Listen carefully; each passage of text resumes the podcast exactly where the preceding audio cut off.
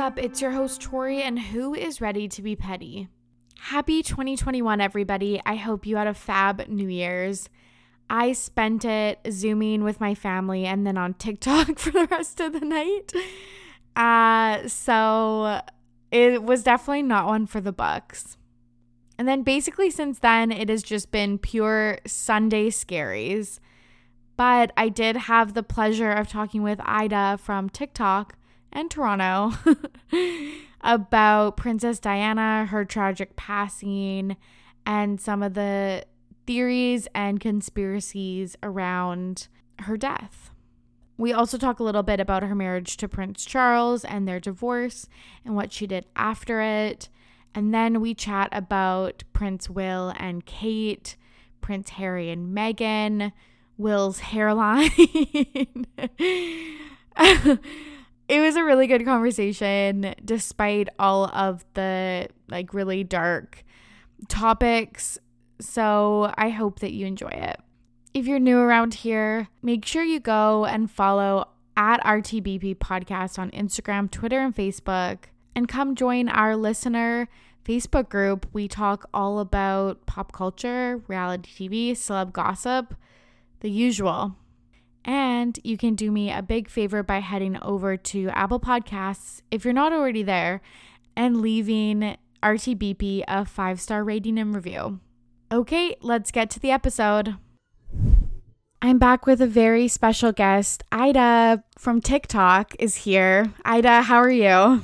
I'm good. I'm so excited. Thank you for having me today. Thanks for coming on. I found Ida from TikTok, another TikToker I feel like I am really expanding the pod to include um, this new platform. New for me, I guess, because as we were talking about before this episode, I am a boomer compared to Ida. But I found Ida's TikToks covering Princess Di and the royal family, and I knew I had to have her on the podcast. Ida, can you tell the listeners of the podcast a little bit about yourself? For sure. So, honestly, I'm just a 21 year old business student in Toronto. I was bored during quarantine, downloaded TikTok, started off with whipped coffee. And I've always loved The Crown. And I just made a TikTok about Princess Diana and just a little bit about her. And it got a lot of attention. And I just started making more content about the royal family and Princess Diana. And I guess that's kind of what I do on TikTok now. But I'm just finishing up my fourth year of my undergrad. Nice. What do you plan on doing once you're done school? That's a good question. I was having a conversation with my dad about this yesterday. So I applied for law school for next year. So let's see how that goes. But I definitely see myself in like the business or legal field, hopefully both with corporate law, but hopefully there'll be good news about that soon. That's amazing. Well, when you are a lawyer, you need to do a lot of research. And I feel like you are primed for that because all of your TikToks are so well researched. If I'm not behind bars, I get comments sometimes and they're like, the royal family will come for you. Like, don't say this. Have you seen those at all? I get kind of scared sometimes. I'm like, should I be posting this on social media? Like, at least I'll, I'll be a lawyer and I can get myself out of it. yeah, yeah, yeah, that's kind of crazy. But that is something, yeah, that I kind of want to talk about is is yeah how they have such a tight grip on like media and stuff but we will get into that. We're both canadian. I'm from the west coast. You're in central canada. What was your experience growing up and learning about the royal family? Because like we are part of the commonwealth which i like forget like 90% of the time I honestly forget that all the time too. And I think growing up, I think there was like two ways I was exposed to the royal family. One was like you said, we're Canadian, we're part of the Commonwealth. We kind of learn about the constitutional monarchy in school. I think it was always a part of like geography class and stuff in elementary school. But I think like my biggest memory of learning about the royal family is you know when you're in a convenience store or like a gas station or a grocery store and there's like the mag like hello magazine and it's like yes. why did like kate middleton wear this? And it's almost like i think i've always viewed them more as celebrities than government which i don't know if that's wrong but like my first memories of the royal family is just like celebrity gossip like what they're wearing what they're eating who they're talking to and just like waiting in line with my mom and like looking at the magazine and i think that's what spiraled into being so i guess obsessed with them when we're older and watching the crown So those are like my first memories. But was that just me, or do you remember these magazines as well? Totally. And I I think that that was the same. Like I was a 90s baby, so like I vaguely remember like Princess Di coverage, but like definitely Kate Middleton and Harry and William growing up for sure like covered a lot of tabloid magazines and my family loved to buy those and read them and like watch entertainment tonight and stuff like that. So I think you're totally right. It was the same for me. I did view them more as celebrities than like truly like a form of yeah, government in Canada. No, for sure. And there's just something really I guess interesting about them because it's like at the end of the day they're just people but they live such a different life that I think like videos that you see on YouTube that's like 10 things that you're not allowed to do as a royal like those just get me going because I'm like I want to know what you can't do. Like it's really interesting to learn about their life yeah, that's so true. I've gone down those rabbit holes like just so easily of like what will happen when Queen Elizabeth passes away and stuff like that, like all of the protocols. and it, it it is just fascinating. Do you think that there is a reason we're fascinated with like the British royal family than like other ones because there are other monarchies in the world, but they seem to have such a hold on like people's fascination. See, that's the thing. Like, I was doing research a couple weeks ago, and I'm like, there's so many more monarchies than we're aware of. But when someone says like the Queen or the King, you don't think of Belgium, you think of the UK. And I think obviously being Canadian has an aspect to do with it, just the fact that we are part of the mon- uh, the Commonwealth. But I also think that the I don't know. I think the the UK or Britain is just such a strong, powerful nation. They have impacted the world in a lot of positive and negative ways. So I feel like everyone has something to say about them in a, in a way where I feel like some of the other countries that are monarchies or constitutional monarchies are more secluded, small, don't have as much, I guess, power on the world. And I think just the timeline of everything that happened, like looking at us growing up, you know, obviously I wasn't born when Princess Diana passed away yet, but Princess Diana passes away, it's a big deal. Everyone's talking about it. Then Charles marries Camilla, everyone's talking about it. William and Harry are two like bachelors who's going to be the future wives of these very tall, handsome, rich royalties. So I think that there's just always something going on with them whereas maybe I'm not even looking into it, but I've never heard something about like the son of the of the King of Monaco. I couldn't even if he could be in front of me in Longos and I wouldn't know who he is. Like yeah. that is literally that is how it is. Truly. There I that's I think the biggest thing there's like just always some aspect of mystery to them. Why did they do this? Why did that happen? And whether it's good or bad, I think kind of gets people hooked and people want to know. Yeah, I wonder if in Europe there's more public interest in other monarchies like Spain and stuff, especially with like the younger royals where like it's very easy for them to be like in tabloids, etc. But yeah, I guess that makes a lot of sense. Like the UK is obviously I don't know if they're considered like a superpower, but they're definitely like in one of the like biggest, um, most influential countries in the world. I think something that I also think about of being in Canada is like sometimes you just don't notice that like everything actually has to do with the the monarchy. Like even just like the ferries that I take to get to Vancouver Island like they are either named after Queen Elizabeth or they have a picture of her like hanging at the front. Like just those types of things. Like I I live near uh, the Parliament uh, buildings in Victoria and like there's pictures of the queen. Obviously, there's like the queen's entrance. Uh, when Will and Kate and Harry and Meghan got married, you could go down and write like well wishes to them and they would like mail them to them. So I think it's like also just, it's kind of all around us, even though we don't maybe notice it.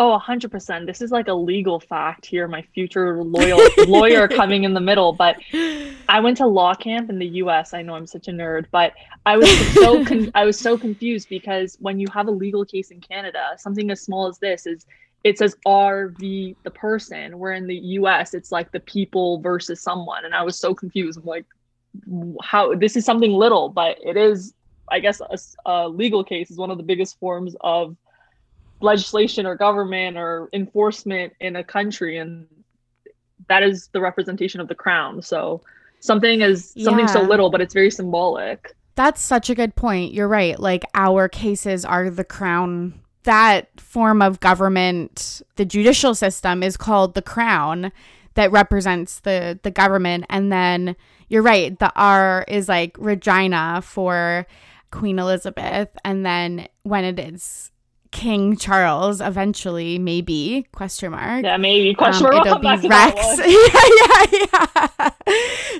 You're totally right. I feel like it's just everywhere, but you don't notice it, or like even on our money and stuff. Like it's all, most of it is like Queen Elizabeth. So yeah, it is really interesting, and I guess that's a difference that we have from like the states or other countries that aren't part of the Commonwealth. Okay, I think we should get into it.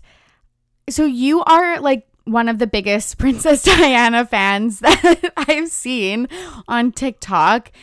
And I think that just goes to show that her, not fandom, but I guess so, like her popularity and public interest has really spanned like decades and even like after her death, which I think is really interesting and shows kind of the type of person that she is.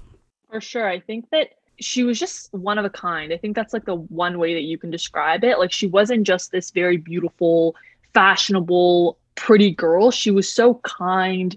She was so genuine and I think that people, I guess, hadn't been exposed to that in any form of the royal family before, shade but not shade. And people just loved her and I think because her death was so sad and so sudden, rather than kind of being like, oh, that was so that was so, I guess, heartbreaking, but let's move on. People even talked about her more after she passed away. All these documentaries, all these books, they came out because I guess people didn't want to forget her. Um, and I think that's something that's really beautiful and touching about her life. It's so interesting to me because the it seems like or from what I've heard, the modern family the royal family like the tv show. show. good show yes it is the royal family always wants to modernize itself and i feel like princess diana showing kindness and compassion and feelings to other people is like one way that they could have done that why do you think that there was always so much like tension between the royal family and Diana. Like it, it doesn't seem like she had any allies. I think people like human nature wise, you just feel threatened by change or something that's unconventional. So I think if and that doesn't have to be if you're in the royals or anything. Like if you have a certain way of doing things and running the show and someone walks in and they do it so differently and it gets amazing coverage from the public and people love them, I hate to say it, but I don't think it's anything other than jealousy. And even in one of Prince Diana's documentaries, like she talks about how, for example, Prince Charles would joke about the fact that, oh, like everyone comes for her, no one comes for me. But you know how there's that quote that goes behind every I'm just kidding, there's a little bit of truth. I do think that it's like, uh, oh, I'm so jealous of my wife, ha ha ha. But it, I'm actually jealous and I'm just kind of using humor as a way to write it off.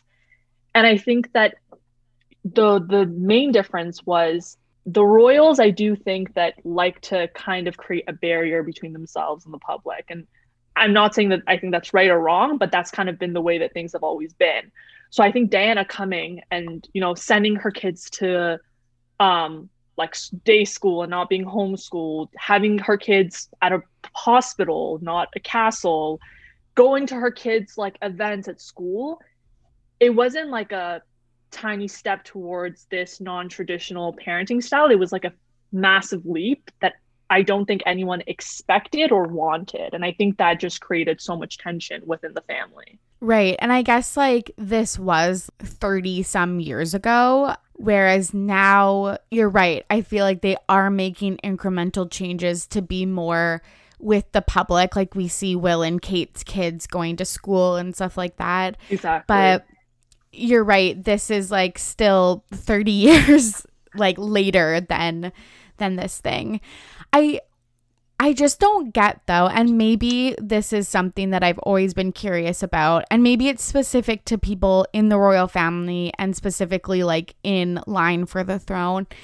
But wouldn't you just want to be like a power couple, like Charles and Diana, and like not capitalize on your wife's fame because that sounds gross, but like kind of merge forces instead of like dim her light?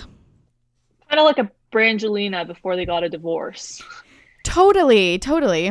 So I before they got a divorce, that was kind of sad, but I agree. but I think the the piece, the missing piece of the puzzle to be a power couple is you need one to be in love mutually, and two, I think you need both parties to be very secure in the fact that the other person's shining. And I think like you know in today's pop culture i can't think of like an example off the top of my head but when you see these couples and like they're genuinely happy to see the other person thrive and shine and they take turns i don't think that was the case for um, charles and diana their marriage was just so empty that i think that there wasn't room to have that power couple i guess vibe and even if i think you wanted to fake it for paparazzi I don't think Charles would put his ego aside. I'm speaking about these people like I know them personally, which I, I love it. I love but it. I just feel like I just feel like you know, like you're you, the what motivates you to be so compassionate and be someone's number one fan. I think is love, and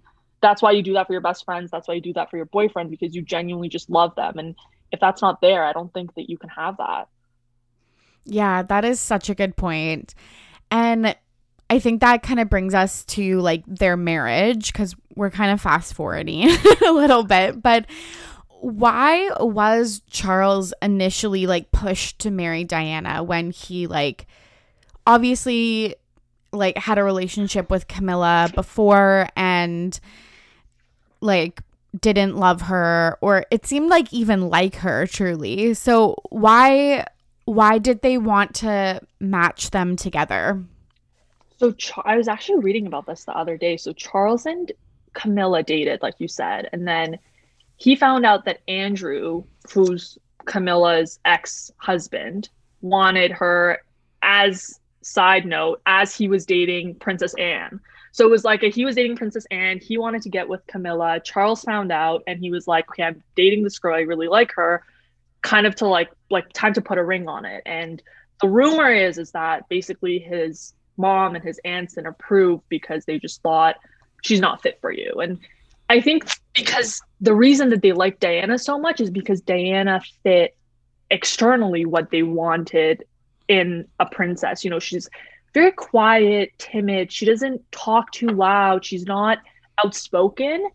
But I think they didn't expect that, like, she has these small gestures that don't, they're so meaningful, but they're so small. And I think they thought that in very blunt terms that Diana could just be like a puppet, a pretty girl that would be a good princess, be the future mother of the potential king. And they, I think, especially with an age difference, you think that, oh, I, I would be able to, I don't want to say take advantage of, but I would be able to control a girl almost over a decade younger than me. And I think that Diana came from a really good family. They were wealthy. They had connections with the, the royals. They knew them. So I think on paper, everything just kind of made sense to go for Diana when in reality, like we just talked about this, when there's not really a genuine love or interest there, it really means nothing. It's so fascinating to me because, like, I think that makes a lot of sense. But then when you look at Queen Elizabeth's life, like, I always kind of pretend that she's a feminist, which, like, doesn't sound like she is. But like with her reign, she has had to do so many things like by herself with like it seems like Prince Philip, at least from what I've seen from the crown, is not helpful. I was surprised to see that too. He seems like a jerk and like not a good partner in terms of like their relationship, but then also like ruling together. And it just seems like she did Queen Elizabeth did so much on her own, like with like connecting with the prime ministers and yeah, just all of the things that she's done in her uh very very long reign. But it seems like wouldn't she want like I would envision if that was me, I would be like, I want my son to have an equal partner who can help him be like a successful ruler or whatever and not, yeah, like a puppet. But maybe that's just me. I don't know. Like I think logically that's what that is what makes sense, but I just think like you said before like 30 years ago that wasn't the case. Like 30 years ago I don't even think regular people wanted I hate to say it, like an equal partner as of a wife. Like I think right now we're dealing with equality issues and the feminist movement. So 30 years ago, I think for and knowing just like Charles through media, for Queen Elizabeth to be like, you're gonna marry someone and they're gonna have 50% of your responsibilities in the royal family. I just don't think that's how things were, period, let alone in the monarchy. But yeah. I like I you know what I mean? I think we're using like 2020 logic on yes. the 1970s. You're you're completely right. I was literally just thinking that, which makes me like no, I don't want to empathize because it's still gross, but like it does put it in a different context because I totally get that that we've changed a lot as a society and and maybe we see that more in Will and Kate and Meghan and Harry versus like Charles and Diana.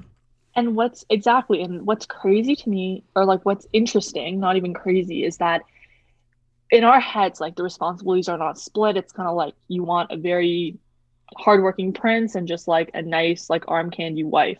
That's how we're putting it. But I think it's so weird because, like, in their perspective, it's like Diana at the time had the biggest responsibility of all was to have a firstborn son.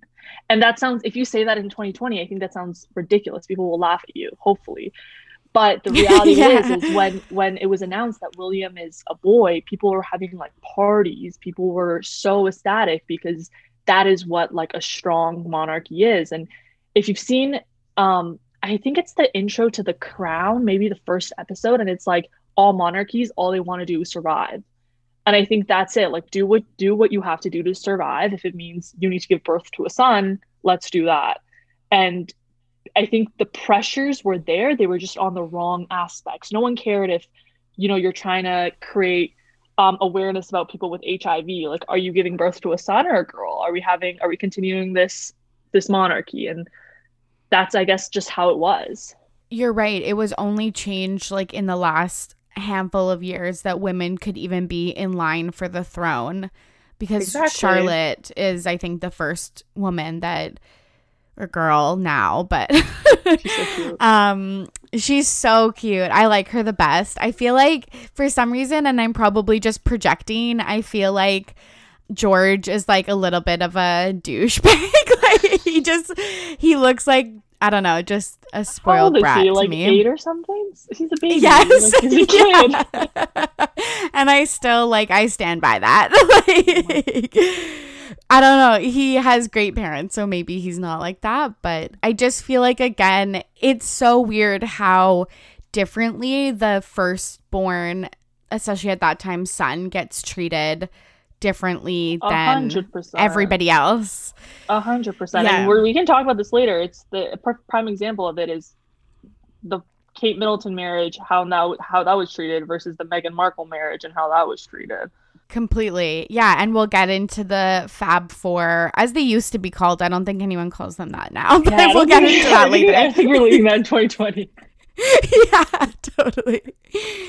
So obviously, Charles and Diana's relationship was like pretty empty and pretty difficult, as like depicted a little bit on season four of The Crown what did Diana do after she divorced Charles? Because I think we know how their marriage played out, but I don't know much about her life after her divorce. To be honest, in a lot of like documentaries and books that I've at least seen, they don't really talk about that was when like her depression and bulimia was still spiraling. So the way that I've kind of read about it was that after her divorce, she was just like the best mom that she could be and I think that's a very maternal instinct. Like I, I don't, I'm not in my marriage anymore. Let me take care of, um, my sons. And I don't think it was for years, a couple years actually, until she got into a couple serious ish relationship. So I think she just continued to work on the important initiatives that she cared about.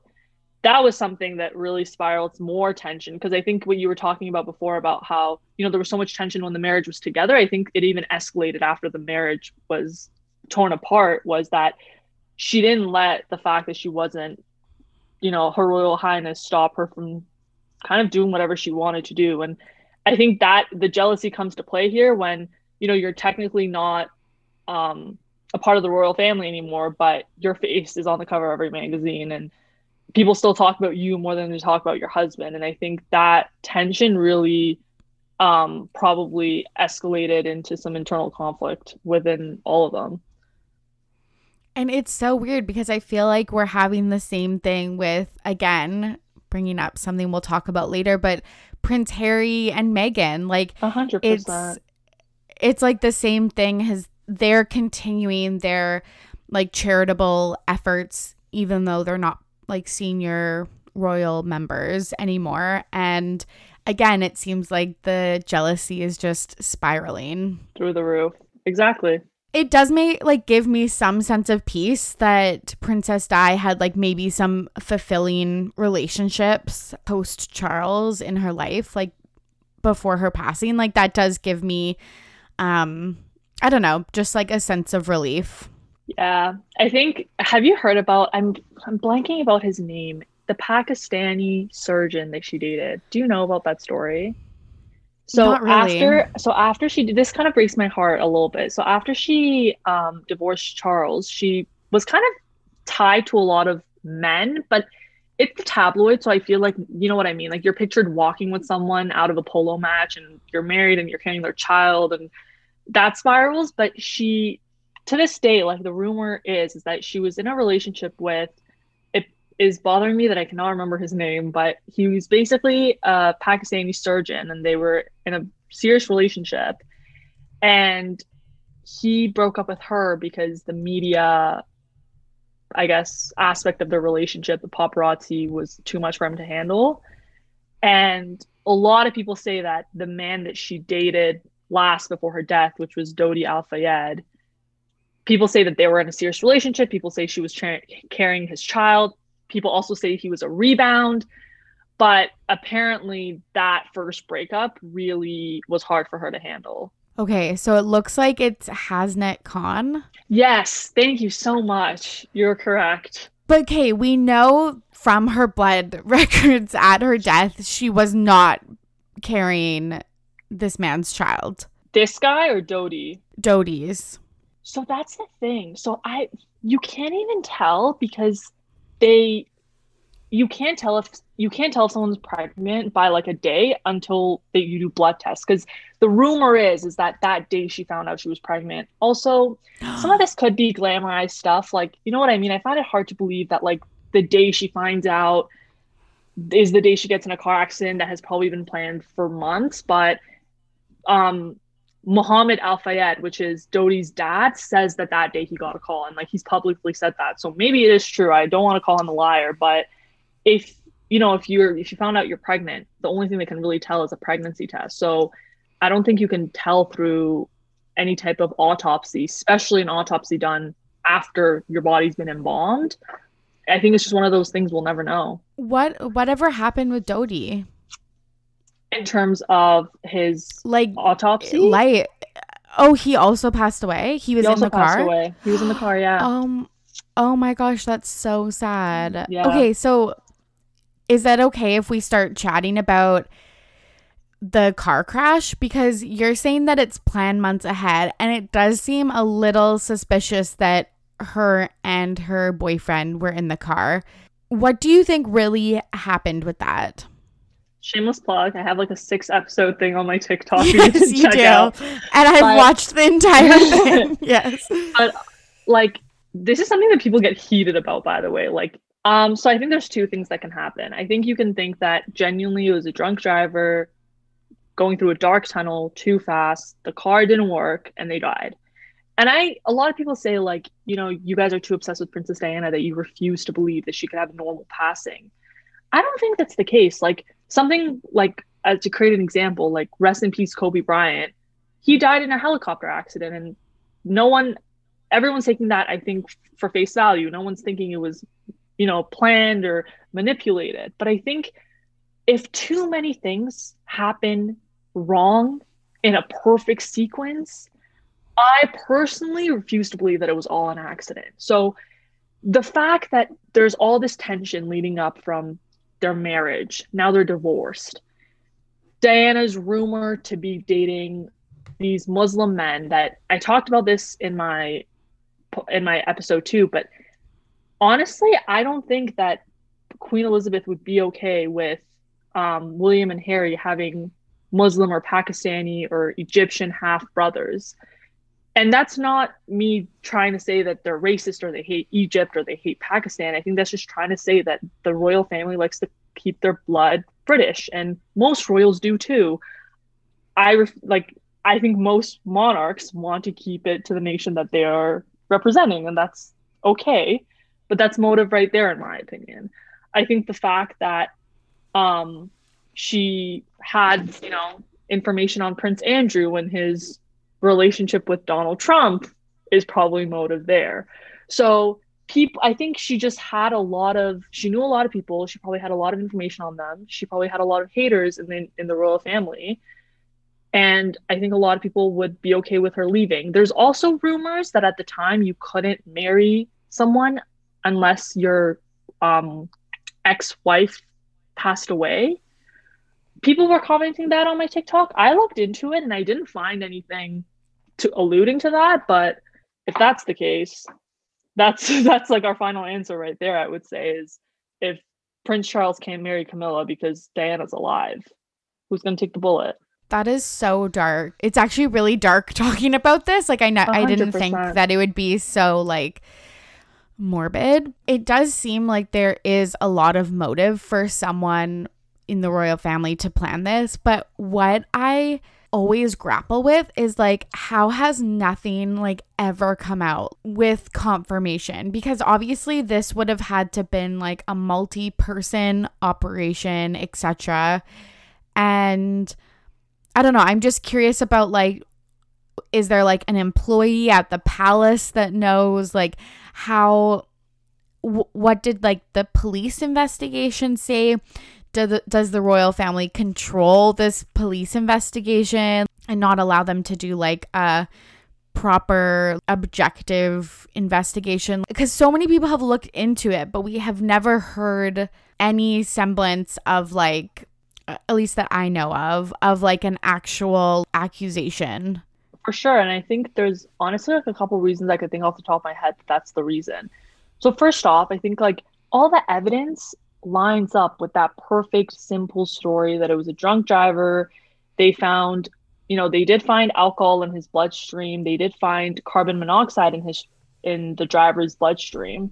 But for example, when I was looking at the reports, the carbon monoxide levels that he had, a person would die if they actually had that much carbon monoxide. And in the reports, they said, oh, the carbon monoxide was because when the car crashed, the airbags, um, I guess, have carbon monoxide and exposes the person to that. And then right after Mercedes Benz, which was the model of the cars, like our um, airbags don't produce any type of carbon monoxide if they're um, in the form of an accident. And I think because they were just able to have this evidence that oh, it was just an, it was literally an accident. The car was mal- malfunctioning. We did a test of the car. The story lines up so I guess nicely that no one would want to take on the pressures of objecting the royal family, I think. It I think it takes guts to say like I think you did it if you are in a position of power in the sense of like you're a police officer, you work in the in the palace. Like that is either your job you're giving up, that is either you're gonna your family might get threatened. I don't know what goes on behind those doors, but like being completely candid, like the reason that I'm able to say this with like an open chest and I'm like, I think the royal family killed Princess Diana, part seven, is because I live in Canada and I know that I'm far, far away from anyone who's gonna come out, come after me. But I think if I was maybe in an internal position, I would be too scared to do anything. That's so true. And again, I think like it's so different maybe in 2021 whereas like back then in the 90s people yeah would just have i don't know maybe a, a harder time to to say something or or or feel yeah less safe doing stuff. For sure. Uh what are the other like main conspiracies? Like is there any other conspiracies outside of like the royal family? I guess my question is like is it charles going to friggin' the Queen Elizabeth and saying like I think we should kill Diana. Like who who comes up with this proposition? Does the Queen act alone? Do other people know? What do you think? I would literally I would love to know. I don't think what I've learned I think about like corruption is that it's not a plan. Like they don't have a shared Google Doc and it's like Diana Murder 101. Like it's like I think it's just a very like under the table this needs to be done. I don't know if Queen Elizabeth or Prince Charles was directly involved in it, but I do think that it was definitely an insider job in the sense that like a, a people a lot of people realize they have motive for different reasons and they're like we all want the same thing. So I genuinely don't know how how that conversation or that even spiraled. And I want to make this like very clear. Like these are all conspiracies. So I'm not, you know what I mean? This is just like a belief. Like it could genuinely just be a car accident or whatever it was. But Princess Diana is such a high profile celebrity. She doesn't get into any car with just anyone. So how is it that like that one car that was checked out a couple weeks ago and returned is the same one that's you know what I mean? Like it's like it's suspicious. And I don't think anyone else would really do that given that everyone loved her. Like I think if she was someone that had public haters or a celebrity that people despised, you could say like, "Oh, it could have been literally just some random person." But everyone in the public loved her. When she died, there was like grown men crying on the side of the castle. So I really don't like I think her only haters were the royal family. Do any of the senior members of the royal family like talk about Diana ever in interviews or publicly? I've only heard William and Harry talk about her, and I think that makes sense. Like, that's their mother. I don't even know what they would say though. Even if you've heard, if you've watched interviews of William and Harry, like you can tell that they're very obviously they're they're kids and they lost their mom. Like that's the the story. But I think you can tell that it just hurts a lot for them to speak about her. And then I have not heard her name come out of anyone else's mouth. Granted, I probably there's there might be a video somewhere, but I think she's just almost like you know how we were uh, how I was saying like the public doesn't want to erase her. I think the royal family does a hundred like a hundred percent. So it's like black and white in that sense. Yeah, like I follow the royal family Instagram account, which like I kind of want to unfollow now like, after this conversation. But like, yeah, like on the on her birthday or on like the anniversary of her passing or anything like that, there's there was like literally no mention Nothing. of her, not a black and white photo or like anything. And they do tons of like deep dives um into like every other member hundred percent. I think the biggest thing that they did was for her 20th death anniversary. William and Harry did that like kind of big documentary style conversation. And, you know, like again, that's their mother. So I think you kind of, I don't want to say expect because I don't think you should have expectations on how people want to mourn, but, you know, that's almost seen. But no, I don't, I didn't see anyone else. Yeah, that's so sad. It is. Is there anything else you want to touch on Princess Di or the other members of the royal family before we kind of pivot to Meghan and Harry and Kate and Will? Yes. One thing you mentioned, and I didn't even answer your question, I don't think, because I was spiraling onto a tangent, was That's you fine. asked you asked are there other conspir are there other conspiracies? There's one, and this went viral on TikTok. I don't know if you saw this, but do you know what I'm talking about? This girl that lives and works in Nova Scotia said that um, she worked at this very high profile club, golf club, resort, and she saw someone that she thought looked just like Princess Diana. And this resort is a super secluded resort. Like you can live there. Like there's houses. Like it's literally like where the rich of like the rich rich go. And she's like, I and I went to her and I was like, oh, you look just like Princess Diana. And she smirked and she was like, oh, I get that a lot. And the comments were like, oh my god, like I went to that resort. I saw someone that j- looked just like Princess Diana. So the two other like really big conspiracy theories, I think like anyone who thinks she passed away either thinks it was an accident or thinks it was an inside job. But there are some people that think that Princess Diana like faked her own death and she's alive. And that has been a thing since this is not new. Like this isn't because this girl saw her. Like this has been a conspiracy theory since she passed away. So that I'm not gonna lie, that that story time about that gave me a couple goosebumps. I'm like, that's so I don't know, crazy. I can't tell if people want her to be alive, so they're just seeing someone that looks like her. But that's another TikTok viral Princess Diana conspiracy theory that was out, and um, it was actually a pretty cool series.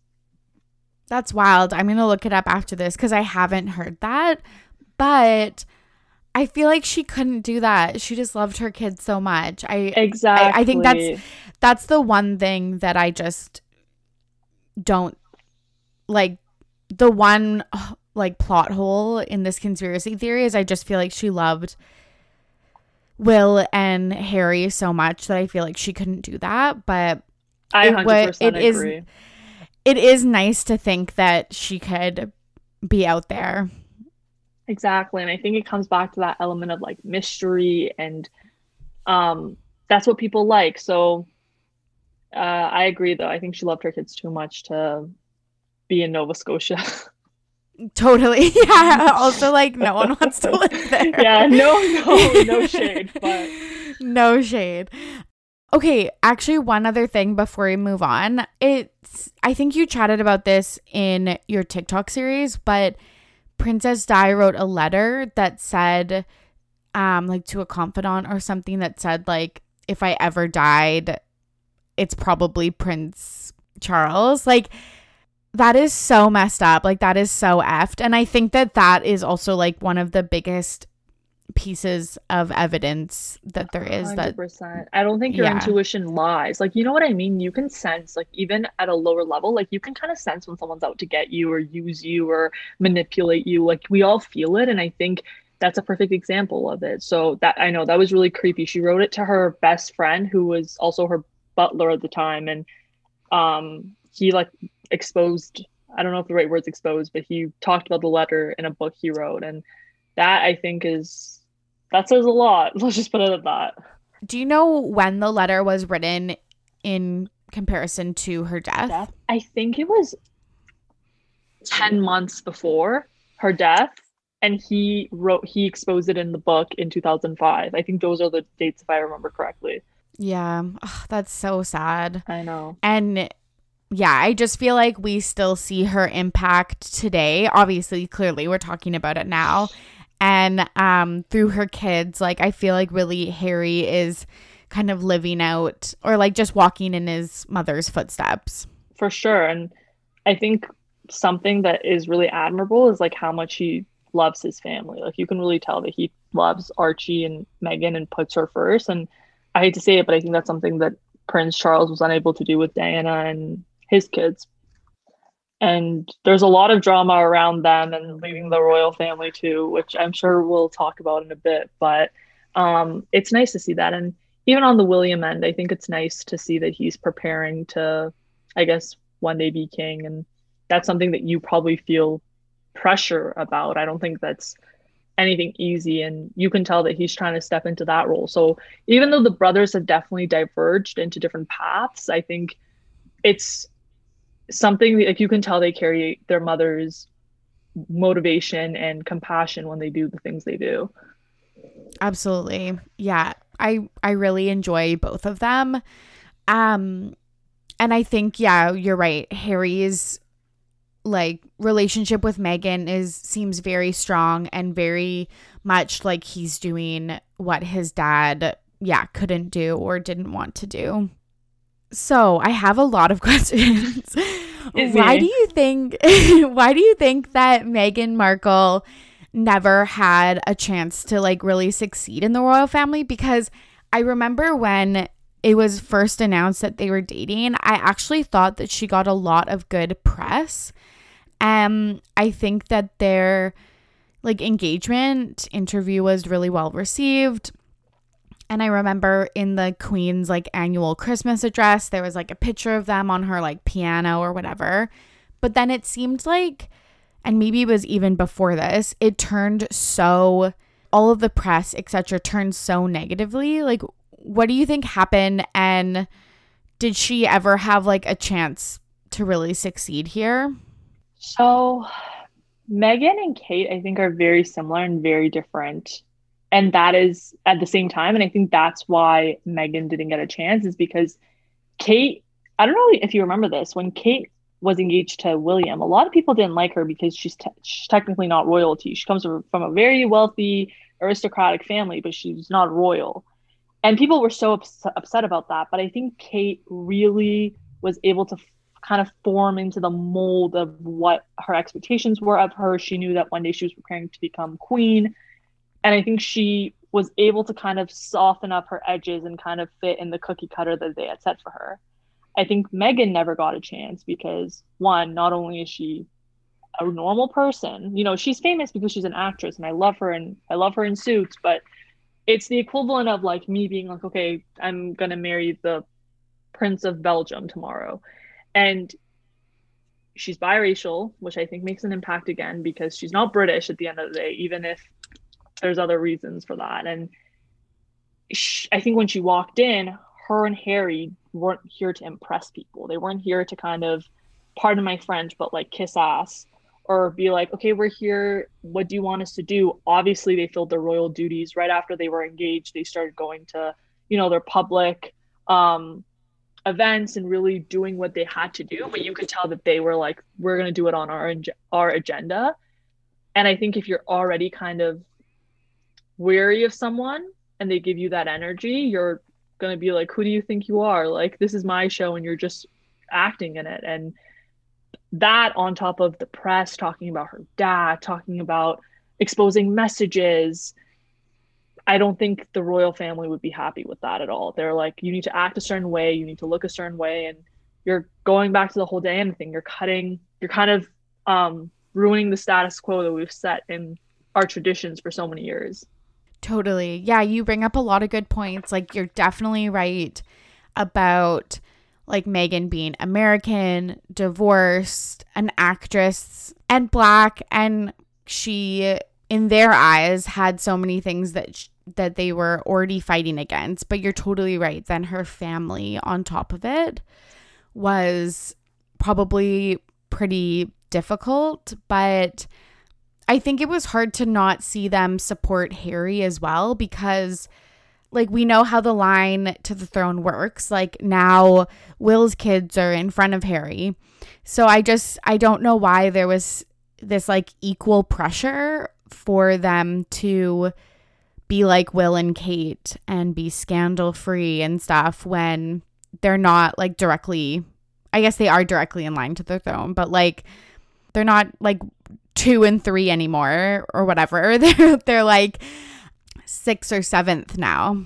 I think it's because Harry was always a little bit more scandalous, by the way. I don't know if you remember, like in Las Vegas, when that whole nudes. I I was like twelve. I was shook. I was like, "What is happening?" But I think me too. And and the Nazi costume. Yes. Sorry for interrupting, but that was really bad.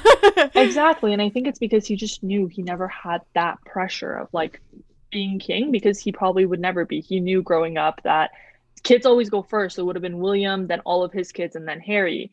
And I think despite that, the royal family, they're traditional. And again, I'm not trying to say there's a right way of living or there's the right wrong way of living, but I think in our generation, when we look at Meghan, we see someone like mindsets mindsets have shifted. When we look at someone who's been divorced we don't think like that's taboo or that's gross or you're not a good wife. We think like wow like you were able to overcome such an emotional roller coaster in your life.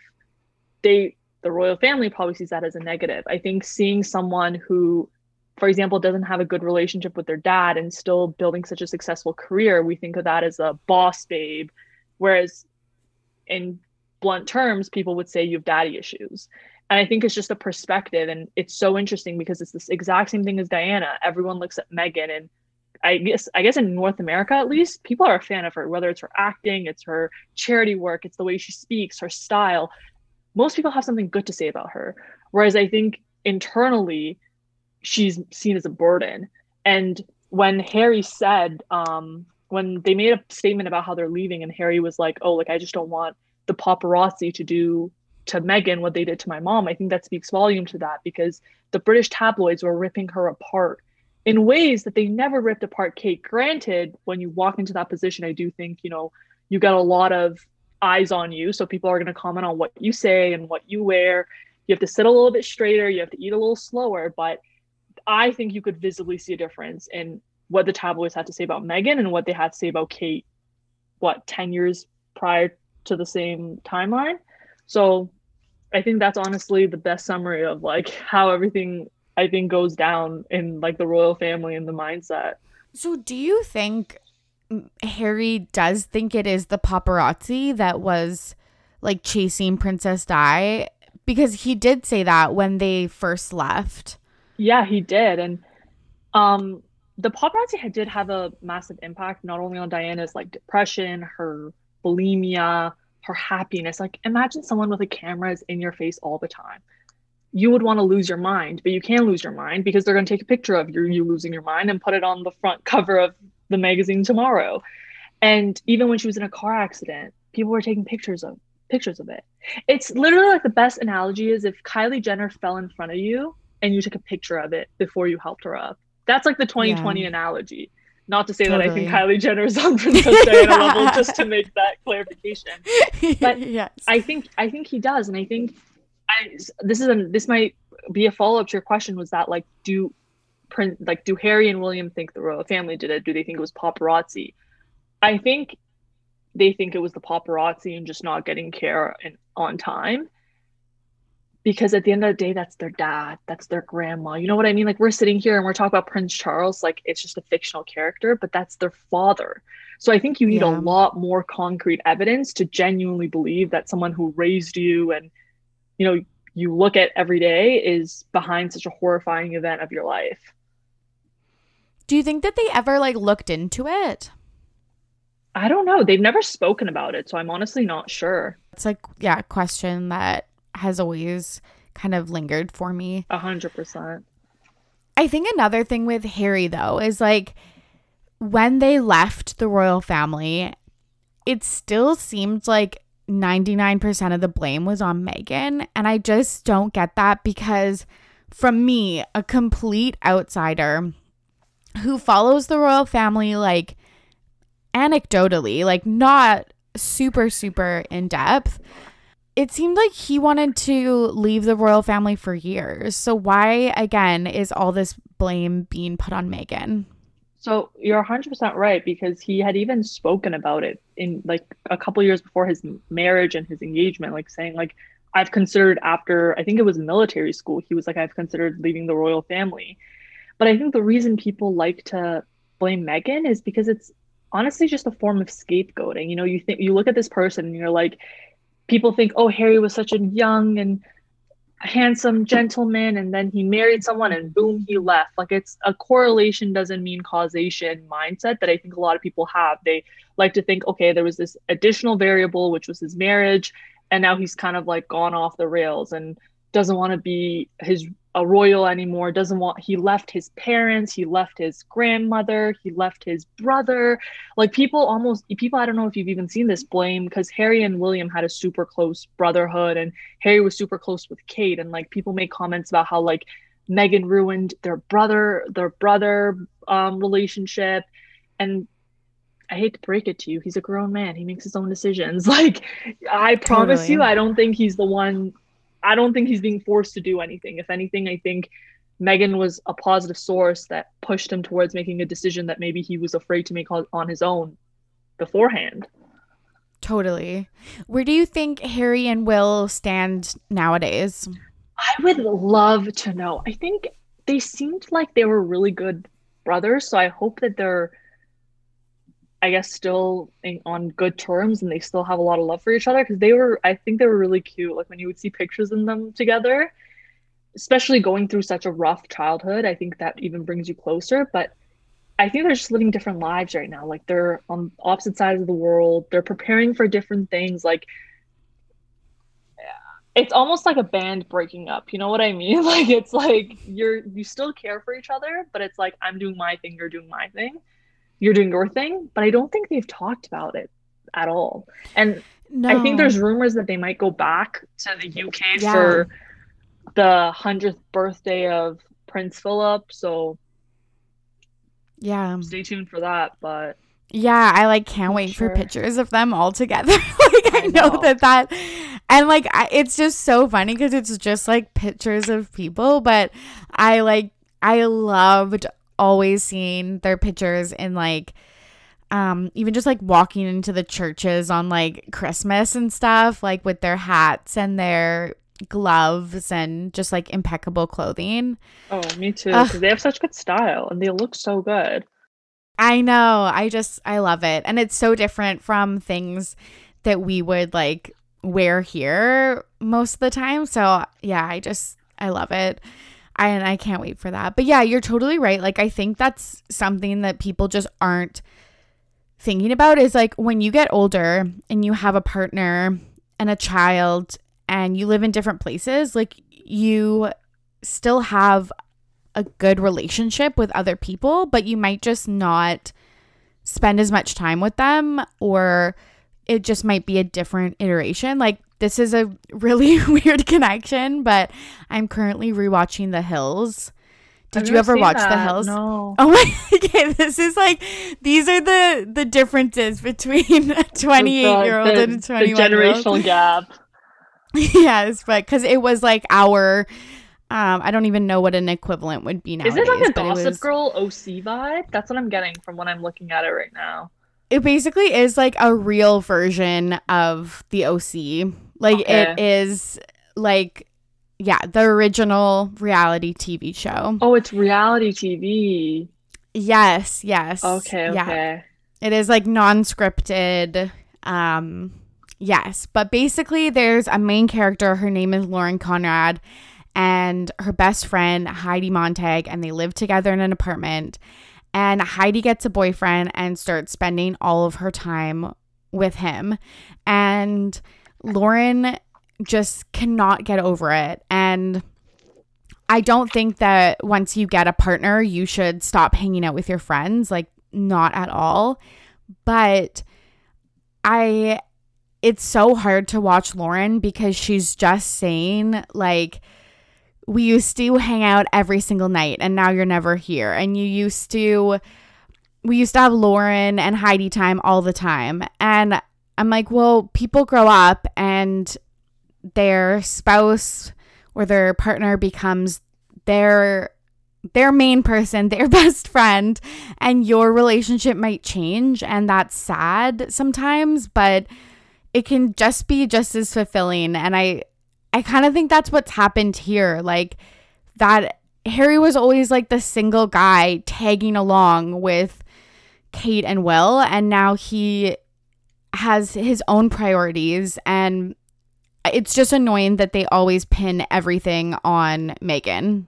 A hundred percent. I think you really hit the nail on the head when you're like, he has his own priorities now. You know, he's not William's plus one. He's not their like third wheel. And you know, when he was younger, I think that was almost cute, like your older brother and like you're kind of following along, you're doing stuff, but it's like now he's older and when you have your own wife and kids and someone says your family, the first picture that comes to your head is your wife and kids. It's obviously your brother, your dad is still your family, but they're almost like a second secondary priority to that. So and totally. I think and I think people liked Harry, people didn't want him to leave or didn't want him to walk away or move and it's easy to blame someone and Meghan, who already gets I think so much hate is just an easy person to target. Do you think this is a question that we got from a listener that I always wonder myself is like do you think that relationships so like brotherly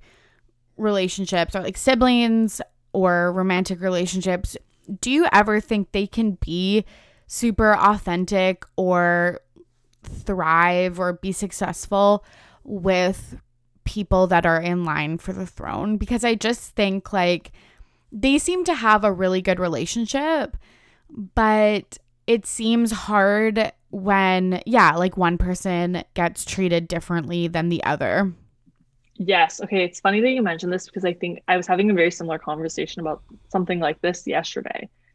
I think the biggest source of sibling rivalry is parents putting a difference on the kids. And I don't know how, obviously, William or Harry were raised, but I think if one was treated constantly like you're the future king, you're everything we need, and one person was kind of pushed to the side, I think that would create com- some internal conflict. But I think, you know, they went to the same schools, they got the same things, they got the same experiences. And I think growing up, maybe you don't even register like what it means to be king. And the fact that Queen Elizabeth is probably going to be here forever and they're not even going to get the chance of reaching the throne. I think it's something that you don't actively think about until you're older. And I think just they got lucky because naturally Harry's personality and the way he talks about it seems like he never even wanted that to begin with. So I think it was like they were treated very similar. William was ready to take that responsibility. Harry didn't care for it.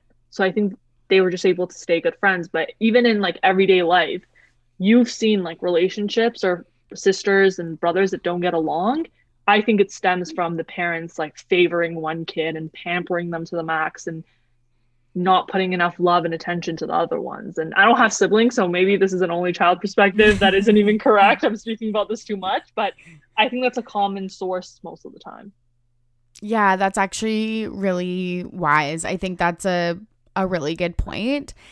But I feel like also, even if they tried to raise them equally, there's just these constant reminders that they are the heir. Like, even I just saw a picture, like, it was probably a few years ago now, but it was Prince Charles, um, Queen Elizabeth, Will, and George.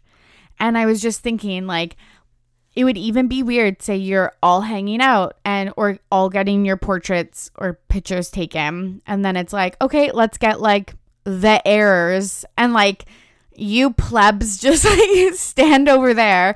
Like it it just I don't know. I just feel like there would be constant reminders even if they were the best parents trying to make it all equal. No, I think you're 100% right.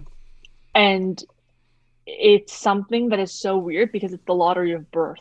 William didn't choose yeah. or win becoming but being born first. He just happened to get that. So I don't I don't know how much Harry really cares for it, but I think that if you do care, there's definitely jealousy there. And I don't know how much this is true, but do you remember how maybe a couple years ago there was like a lot of rumors about how like Charles is really pissed that like his mom is around and he won't be king. Like that is like I just don't know if I, I could ever imagine myself being like, Mom, I really need you to like leave and die because I and I guess maybe I've never been in that position, so I don't want to speak on it. But I think a, a, sometimes you are power hungry for that, or it's something that has been talked about for your whole life, and you're like, okay, well, I'm 70, I'm 60, and when am I going to see the throne? So, right, I do think it's very difficult. Yeah, I think that too because yeah, we could never think of that, but we've never grown up for because he's like in his mid 70s, I think. Like, I think we've so. never had this constant preparation and responsibility and then it just like never come to fruition because people like 75 is like getting on in age. This is such a morbid part of yeah, the podcast. 72. I feel like yeah, but like 72 like this is gross, but like a lot of people don't live past their like yeah. mid 70s. So well, Queen Elizabeth does. Yeah, yeah. I guess they must have excellent genes, but yeah, it's just it is such a weird situation that I could never think of, but I even think of like famous people like the Kardashians and stuff that have like no problems like cutting best friends and blah blah blah and like or being power hungry against siblings and stuff and it's just such a different life than you and I live as Oh. mere peasants. uh, no, a hundred percent. Yeah, I almost feel like I can't even empathize with it because I'm like I don't even know how to put myself in your shoes. But totally. it could it could be a potential thing, and even between like um, Harry and William have so many cousins. But it's like I was t- I was talking about this with my friend, and I was like, Eugenie got married months after Harry and Meghan. I could not tell you a single thing about that wedding. I couldn't tell you who came. I couldn't tell you where it was. I couldn't tell you what she wore. And almost, I feel like that might be a blessing in disguise because she gets everything they get. She gets the same castles, she gets the same palaces, she gets the same food, she gets the same service. But people almost like don't care. And I think she can live her life. Whereas I feel like it's obviously William and Kate, you know, have all the attention. They're in line to be the future king and queen, but they sneeze at the wrong event and everyone talks about it. And I think it's kind of a double-edged sword in that sense where, you know, you're in line, you ha- everyone favors you, but all the attention is on you, good or bad. Totally. That's such a good point. Yeah, and I just want to put on the record that I actually her wedding dress and her flowers, Eugenie's, are my favorite of all of the recent royal weddings. Um, what are what are they? Like what type of flower were they? I think they were just like blush pink roses, like dusty pink She roses. really pretty. she looked so good because I do not like what she wears on like a normal basis, but Really. it was actually a Queen Elizabeth dress that was altered for her. And I don't think, and then obviously the jewels and stuff. And I don't think it would be like, I think if I had to pick a dress for myself, I would pick Meghan's dress as my favorite, like in IRL. But I think hers as like kind of like a princess or like a royal royal family member like she truly looked like Like a princess so I wouldn't wear that to my own wedding because I'm not I'm um not a princess, but like I it just looked so so perfect and like su- like such a fairy tale. So Yeah, she looks stunning. I'm looking at her right now. yeah, it is. I think it's my favorite. I think she yeah really killed it there. I also loved Meghan's um dress that she wore to their after party. Like I don't even remember what it looked like. It was like off the shoulder, I think. It was just very it was all I remember was like she looked stunning, he looked handsome, and there was like a vintage car. And that's that's I was like, I want that. yes. I know. It was like I think it was like a halter dress and she wore that huge aquamarine Princess Di diamond. Yes, yes. It Stunning. was I I love that. I love following Instagram accounts of like Meghan and Kate's closets. Even though like I literally have to sell a kidney to buy one of them. yeah.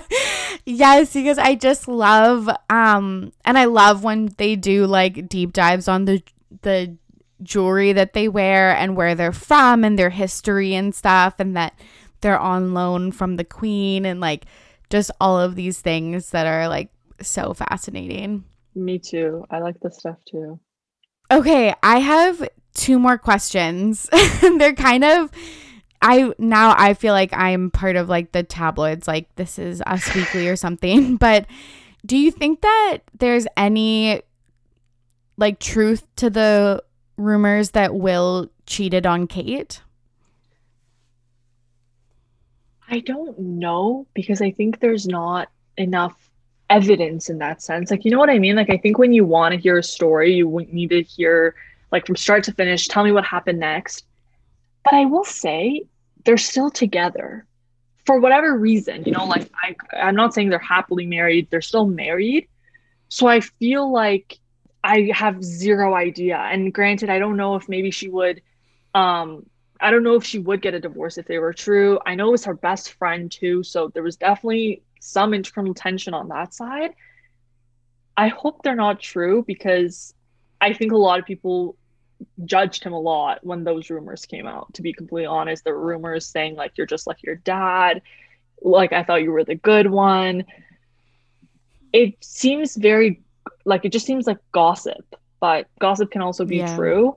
I don't think the woman has spoke out about it. I could be wrong. Like I don't think it was the specific person said like he cheated on me. I think it was someone said that he's been cheating on Kate with her best friend. I don't know if it was someone trying to tell a story. Like I, I'm, I have, a, I'm in a very like lost position on this. Like, do you have an opinion? Because I would love to know yours. Yeah, I don't think I I want to believe that again he didn't do that because I love them together and I feel like he's one of the good guys, but yeah, I I do feel like there was a time in their marriage where there might have been a little bit of like trouble in paradise. Like there was that infamous like video where he like tried to put her his hand on her like shoulder or something and she like kind of brushed it off and yeah, I think that like in any relationship there there's some ebbs and flows. But yeah, I don't want to believe that he would do that to Kate. I know. I agree. And I think that and I talked about this a little bit on my TikTok too. I think like people come at the woman who gets cheated on and stays more than they come at the man. So I think obviously yeah. William got a lot of hate, but I think Kate got a lot of hate too from quote unquote feminists saying, How can you stay with him? How can you do this? And it's like, I support that she made the decision she thinks is best for her and her kids. And let's just leave it at that, everyone. So it's hard.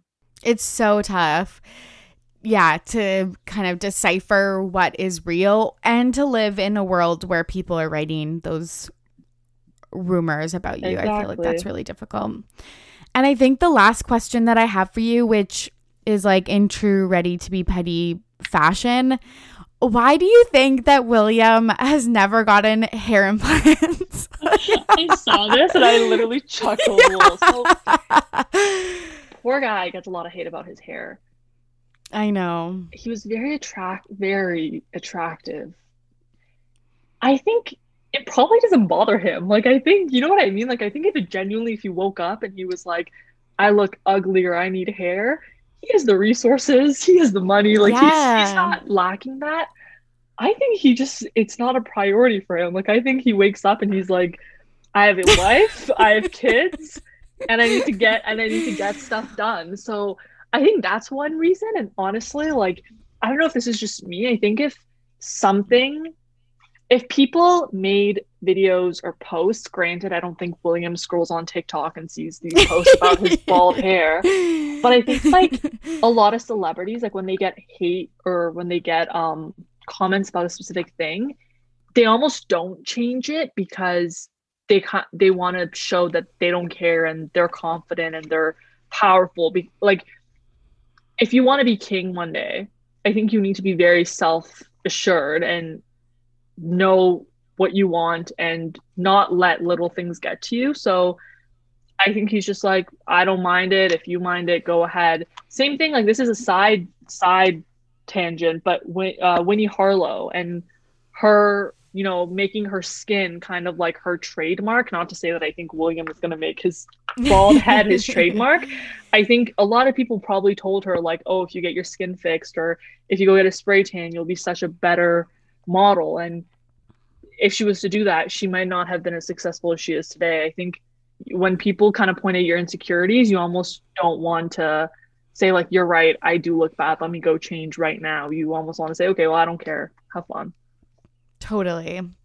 I think that, yeah, that is a really good point that you're right. We should rise above traditional beauty yeah. standards. And yeah. if you're going bald, like just embrace it.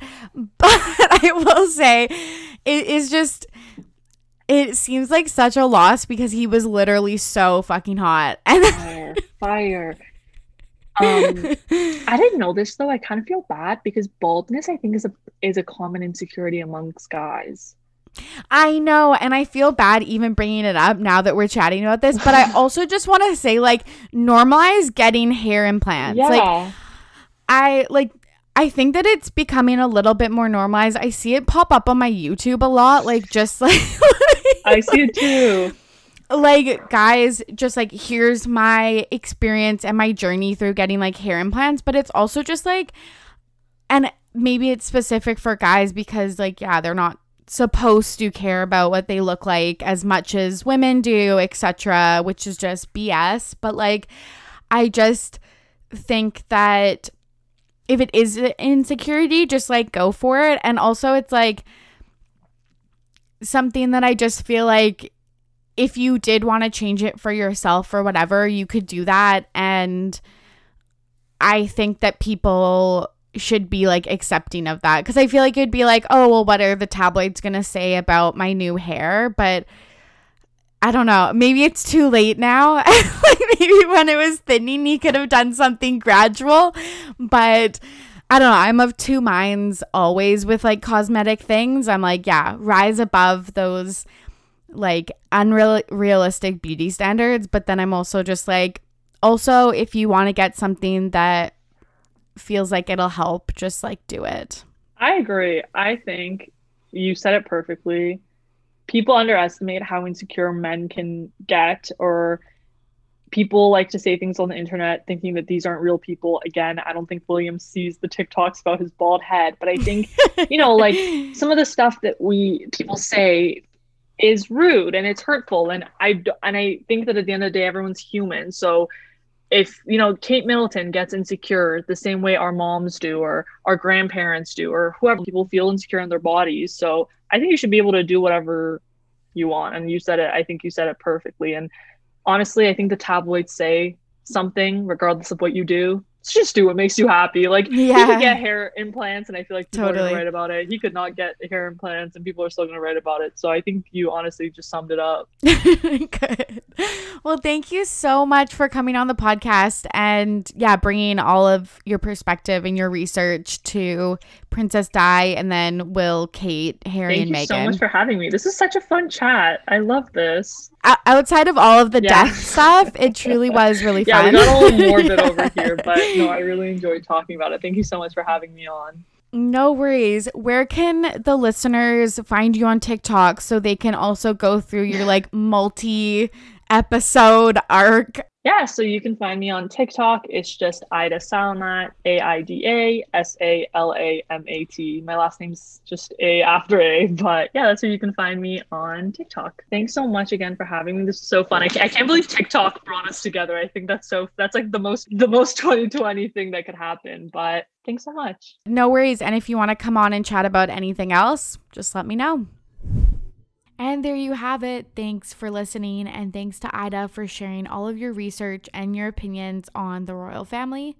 If you really enjoyed today's episode, head on over to Apple Podcasts and leave a five star rating and review. And follow along with our shenanigans on Instagram, Twitter, and Facebook at RTBP Podcast. What do you want to hear about next? Let me know. Send me a DM, and I'd be happy to discuss. I hope that you are safe and well out there. As always, I'm your host, Tori, and I'm ready to be petty. See you soon. Bye.